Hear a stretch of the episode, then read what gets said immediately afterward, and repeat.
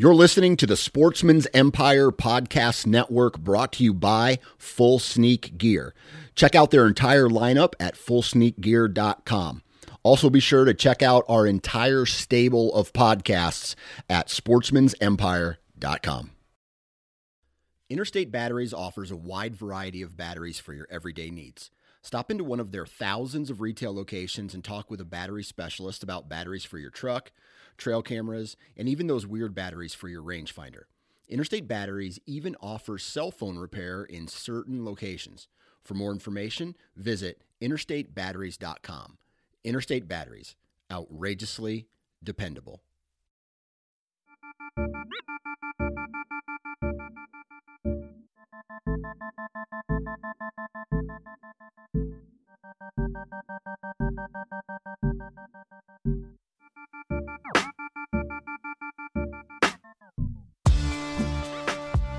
Ladies and gentlemen, welcome back to another very important episode of the Nine Finger Chronicles podcast. And today we have guest, a very special guest, Mark Kenyon of Wired to Hunt, of Meat Eater. You guys know him, you guys love him. And today his schedule is so busy, he could only allow me 10 minutes of his time for, for this month and I, I had to take it. I mean, this guy's so full of knowledge, I, I had to take it. And so, in this episode, you're going to hear a, a rapid fire set of questions because I wanted to get as many questions in uh, as I possibly could. And so, I ask him questions like favorite terrain features to hunt. I ask him his calling strategy. And finally, Mark gets the opportunity to make fun of Tony Peterson because Tony Peterson throws Mark under the bus on just about every episode that he's on. And now it's finally Mark's opportunity to talk some major shit on Tony Peterson. So you guys got to listen to that. Now this is a ton, uh, uh, 10 minute episode or 10 minutes of recording, 10 minutes and 8 seconds to be exact. There is a halftime where I give Mark a little break and then it's right back into the the grilling of Mark Kenyon. So that's what today's episode is about. Hopefully, you guys enjoy it. Because this episode is so quick, I'm just to tell you some brands I want you to check out. Okay. I want you to go check out Tethered Saddles, platforms, saddle hunting accessories, saddles, climbing sticks, Wasp Archery, probably my, or I shouldn't say probably, they are my favorite broadhead on the market. Most of their heads are made in America. Discount code NFC20, wasparchery.com. Vortex Optics, if you're looking for a line of uh, optics that are built tough, vortexoptics.com. Check out their VIP warranty. Hunt Stand, it's that time of year where we all need to be e scouting, and uh, there's no better way to do that than on Hunt Stand. And then last but not least, the Woodman's Pal. If you want to carry a machete with you, I'd be I'd be very careful of where these days where you carry a machete with you or a uh, uh, some kind of uh, habitat tool like chopping down sticks and uh, chopping down uh, shooting lanes or cutting down vines things like that i can definitely see this on my hip as we get closer into tree stand uh, setting season and trail camera maintenance season. So uh, woodmanspal.com. It's made in America, so it's badass. There. Those are the commercials. And now, ladies and gentlemen, what you've really been waiting for 10 minutes with Mark Kenyon. Three, two, one. Ladies and gentlemen, on the phone with me today, Mr. Mark Kenyon. Mark, what's up, dude? Oh, I'm doing pretty good, man. Glad to be here. Glad we're chatting. Awesome, awesome. So, I had a guy drop drop me today and say, "Oh, dude, I can't record. I got," uh, and then he gave me his excuse, which whatever is what it is. And so I'm, and we had something scheduled today, and so I'm like, you know what? A while ago, I had a. This is a while ago, and I had a uh, a conversation with you, and it was 12 minutes minutes with Mark Kenyon. Do you remember that? Yeah. Okay, we're shaving two minutes off of this episode. So we're gonna we're gonna call it ten minutes with Mark Kenyon. I feel like that's a lot of pressure to be concise. Yeah. Well, you're a professional. You should be able to handle it by now. Uh, you're giving me a lot of credit. man. I, don't, Well, I don't know if many people have called me a professional before. well, our last our, the conversation that we had, and I, I'm gonna um, uh, I'm gonna point everybody to the Wired to Hunt who's listening to this. We just got off of a real conversation about the last ten years of Wired to Hunt and and uh, and how Mark and I started the podcast and and uh, you know the the whole how it got started, how we're different, how we're the same as far as hunting and stuff. So go go listen to that, but just by the fact you've done something for longer than 10 years tells me you're somewhat good at it and it's you're you're just automatically a professional at that point Okay. Uh, By by that standard, I will accept your. uh, Okay. your- but i am label. to try to railroad you and make you look bad Yeah, I wouldn't expect any less, Dan. I've been doing that to you for ten years, so I guess it's time for me. and that's easy that's easy all right. So so we're gonna go from talking about the last ten years Yeah. to our next ten minutes. 10 minutes exactly it time is Yes. relative right we've uh, you've seen the avengers movies haven't you I have, yes, Yeah. and you are right. Yeah. So all right all right so, what do you got in store? Um, we're just I, I can't tell you. It's just off it's gonna be off the hip. But I do Do you have like a list of questions, or No. are you literally just like random things that pop in your head? that's how that's the terrifying. only thing I know how to do. If I prepared for this, it would just it would turn to shit and and people wouldn't listen to it because it would go it would go boring. But look, here it is. Okay. Okay. All right. Will when you I- cut me off? Will you cut me off like mid talking point at ten minutes? I'll give you I'll give you overtime. I will put, give you an overtime buffer if Yeah, it goes over You'll shame. You'll shame me. I will shame you. Yes, Okay, instantly. fair. Instantly. Okay. when I we when I hit this button, it's on. You ready? Yeah, I'm ready. Mark Kenyon, what is your favorite terrain feature to hunt? Give me a give me a good simple funnel Okay. that's between two relatively open areas with a timber type funnel, some kind of brush or timber timber. And I, I'm telling you that not just because that's like a good place to hunt. Like we all know that Yeah. funnels are good places to hunt during the rut. They can be good places to hunt really any time of year if it's a funnel that connects food to bedding, that kind of thing. But why I like that specific kind of thing, where it's timber with openings on the other side, is that I really like to see. Like I really like high visibility. So give me a little timber pinch point in a grassy area in Iowa or Kansas or Nebraska or North Dakota or South Dakota or Eastern Montana, where I can glass from a distance. And if it's not working right now, maybe I see something in the distance that I can adjust to. Yeah. That's just fun. So it's effective and fun for my style of hunting. So that's why I picked that one. Okay. What time of year would be ideal for that which you just described? Yeah, give me first week of November. They're cruising, they're on the move. Yeah. You can still make adjustments. Um, they're not locked down yet. Um, it's not full blown chaos. Yep. It's but it's still better than usual. Okay. Bucks coming through, you can pick one. Bleat, grunt, rattle, snort, wheeze to get a buck's attention to come in. What are you doing? Snort wheeze. Snort, wheeze. Aggressive. Explain. Yeah. Well, you're only allowing me to pick one. Yep. So if, if if you let me pick more, I would I would always I always start with a grunt. Yep. And then I'll get like a slightly more aggressive grunt if I haven't got his attention yet. And then I will use the snort wheeze last. But if I can only choose one, I want the snort wheeze because I can adjust my volume of that. But usually like you're it's either gonna work or it's not. Yeah. And it's it's that like uh I don't know, it's like that that killing shot at the end hmm you know, with a grunt, you know, it's just it, it might just not be loud enough. It might not be aggressive enough to turn him. It's just a little bit. It's it's not aggressive enough. So I'm gonna throw a home run or a hail mary at him, and it's either gonna work or it's not, and that's all right.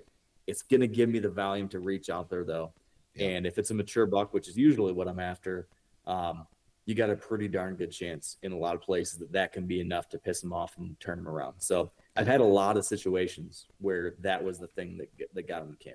came Okay. coming. Favorite state to hunt outside of your home state of Michigan?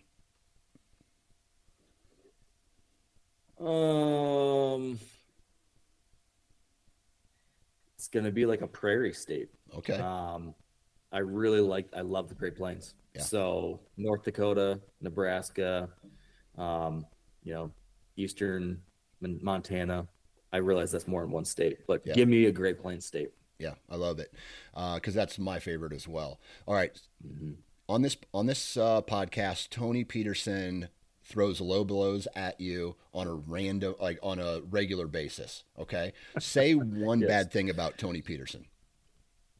Uh, he is like a little schoolgirl Okay, when you get him alone. okay, So what you do, he, he tries to put on this front on the podcast that he's like this tough know-it-all kind of really good deer hunter. But if you get him outside of that situation, for example, for work, on a number of times we've had to like share a tent for work trips. We've had to like share hotel room before for trips to Montana. And he just wants to sit and gossip and blather on about little girly topics for hours and hours and hours. He is a 12 year old schoolgirl. okay. All right. Moment of truth. Big Buck is within shooting range. Talk to me about your shot process. Yeah. Well, you know, I think in that moment when that big buff's come in, I'm thinking about a few things. First, I'm thinking about is when can I, you know, draw back? When can I make any final adjustments I need to make? Hopefully, I'm in position already before he's in range. But if not, you're thinking through, okay, when can I make that movement? When can I draw back? When, where, and when can I get the shot itself? So I'm thinking through where's the opening? Where's the tree that he's going to step behind? Whatever it might be. So hopefully all that stuff's figured out. As soon as he's behind that tree or that bush or whatever, now I'm drawing back and I'm going through, you know, several steps in my process where I, I say something just as I'm drawing, because these are these these kinds of uh, phrases that I'm trying to tie to a physical action so that I stay in control of my shot. Basically, think of it as like speed bumps on the road. So when I'm not in control of my shot, I'm just like speeding down the road. But if I have these little steps, it's like a speed bump that reminds me to slow down. Then another one comes, slow down. So I draw back. I say, no matter what, I'm going to do this right. I draw back. I draw back. I get locked in. Um, then uh, under pressure here, I'm forgetting what my next one. Um, drop it on there. So I just Yeah. drop the pin right behind the vitals, and then as soon as I'm locked in, I let it sit there for a breath or two, and then as soon as everything's ready, that's here we go. And then when I say here we go, that activates my shoulders to then pull back through. So it's a three step, three phrases that give me those speed bumps to keep me in that moment, and then just pull, pull, pull, pull, pull until it releases. That's the shot process. When you need mealtime inspiration, it's worth shopping Kroger, where you'll find over 30,000 mouthwatering choices that excite your inner foodie. And no matter what tasty choice you make, you'll enjoy our everyday low prices, plus extra ways to save, like digital coupons worth over $600 each week. You can also save up to $1 off per gallon at the pump with fuel points. More savings and more inspiring flavors make shopping Kroger worth it every time. Kroger, fresh for everyone. Fuel restrictions apply. All right, we have halftime now. All right, so I hit I hit pause. We are five minutes and forty three seconds into this this high speed interview. How are you feeling so far? It goes really fast. Yeah, it does. It feels like I, I can't believe that we're already more than halfway through. I'm feeling okay. I feel like I, I stumbled a bit there. I forgot one of my steps, so the Yep. pressure's getting to me. Yep. Um, I, I feel so. So as an interviewer, you handled that really well. You you you identified you had a brain fart, but then you overcame it. Thank you.